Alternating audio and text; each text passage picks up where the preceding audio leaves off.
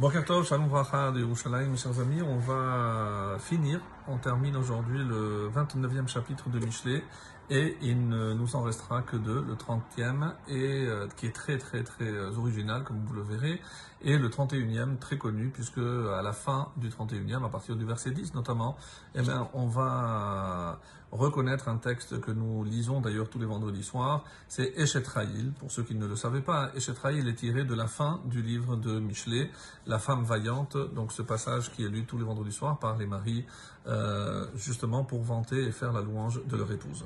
Et aujourd'hui, on va terminer donc ce chapitre qui parlait des, gouverneurs, des, des des chefs, des dirigeants, des rois, et euh, ça va se terminer donc un petit peu avec une conclusion que nous propose le, roi Salomon.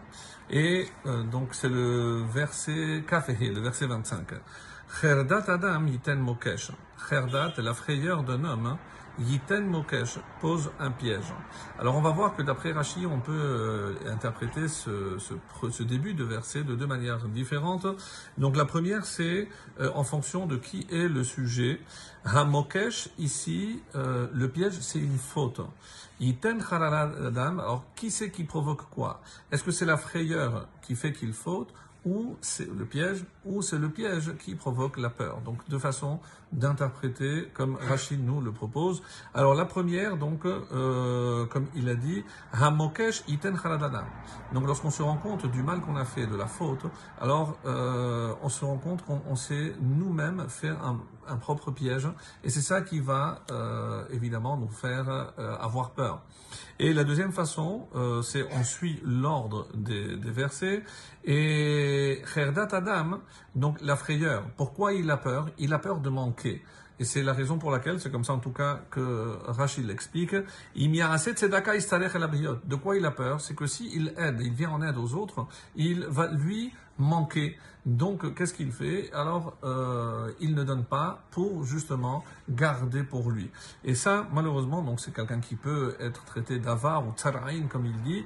Donc, cette harada, cette peur de manquer, il Mokesh, c'est ça finalement qui va constituer pour lui un vrai piège puisqu'il tombera dans ce piège. Ou Arbachem, Yusgav, comme on avait toujours vu, donc, et par opposition, mais celui qui se confie en Dieu. Donc, moi, si Hachem me dit de donner, moi je donne. Je ne regarde pas, maintenant la Shemitah, je dois donner aux pauvres, je donne les Maasrot, ce que je dois donner, je donne. Bachem, donc j'ai confiance en Dieu. Yus, Yesugav, hein, d'après l'explication des commentaires, donc il est très, il est élevé. Le sens ici simple, c'est qu'il est hors d'atteinte. Donc il ne lui arrivera rien de mal. Il a la garantie que s'il fait, il place sa confiance en Hachem, rien ne lui arrivera. 26. Rabbi Mevakshim Moshel. Nombreux sont ceux qui recherchent Pene, littéralement le visage, mais ici on peut traduire par la faveur du chef. On met Hachem Mishpat Ish. Mais c'est d'Hachem que vient le jugement de chacun. Je peux placer ma confiance un petit peu pour faire écho à ce que nous disons nous aussi à la fin du Birkat Amazon. Arur. Donc maudit soit l'homme qui place sa confiance en l'homme.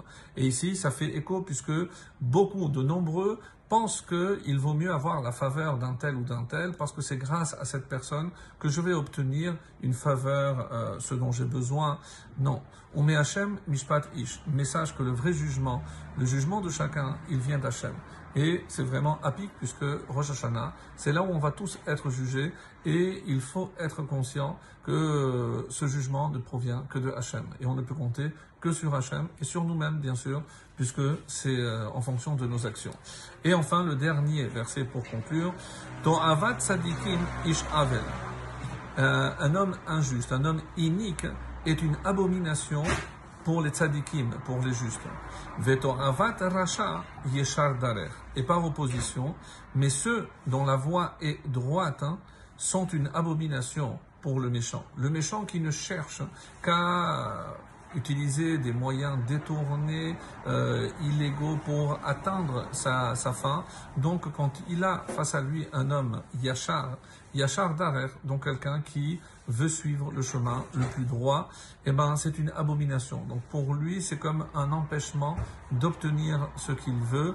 Et euh, de la même façon que quelqu'un qui euh, s'érige avec euh, des, propos, des actions injustes, sont une abomination pour les justes. Les justes qui cherchent à faire ce qui est juste, les droits qui vont évidemment faire toujours ce qui est droit, et c'est comme ça qu'on méritera notre véritable nom, Yisrael, Yachar El, ce que Hachem apprécie le plus chez un homme, c'est sa droiture, son intégrité. Excellente journée à tous.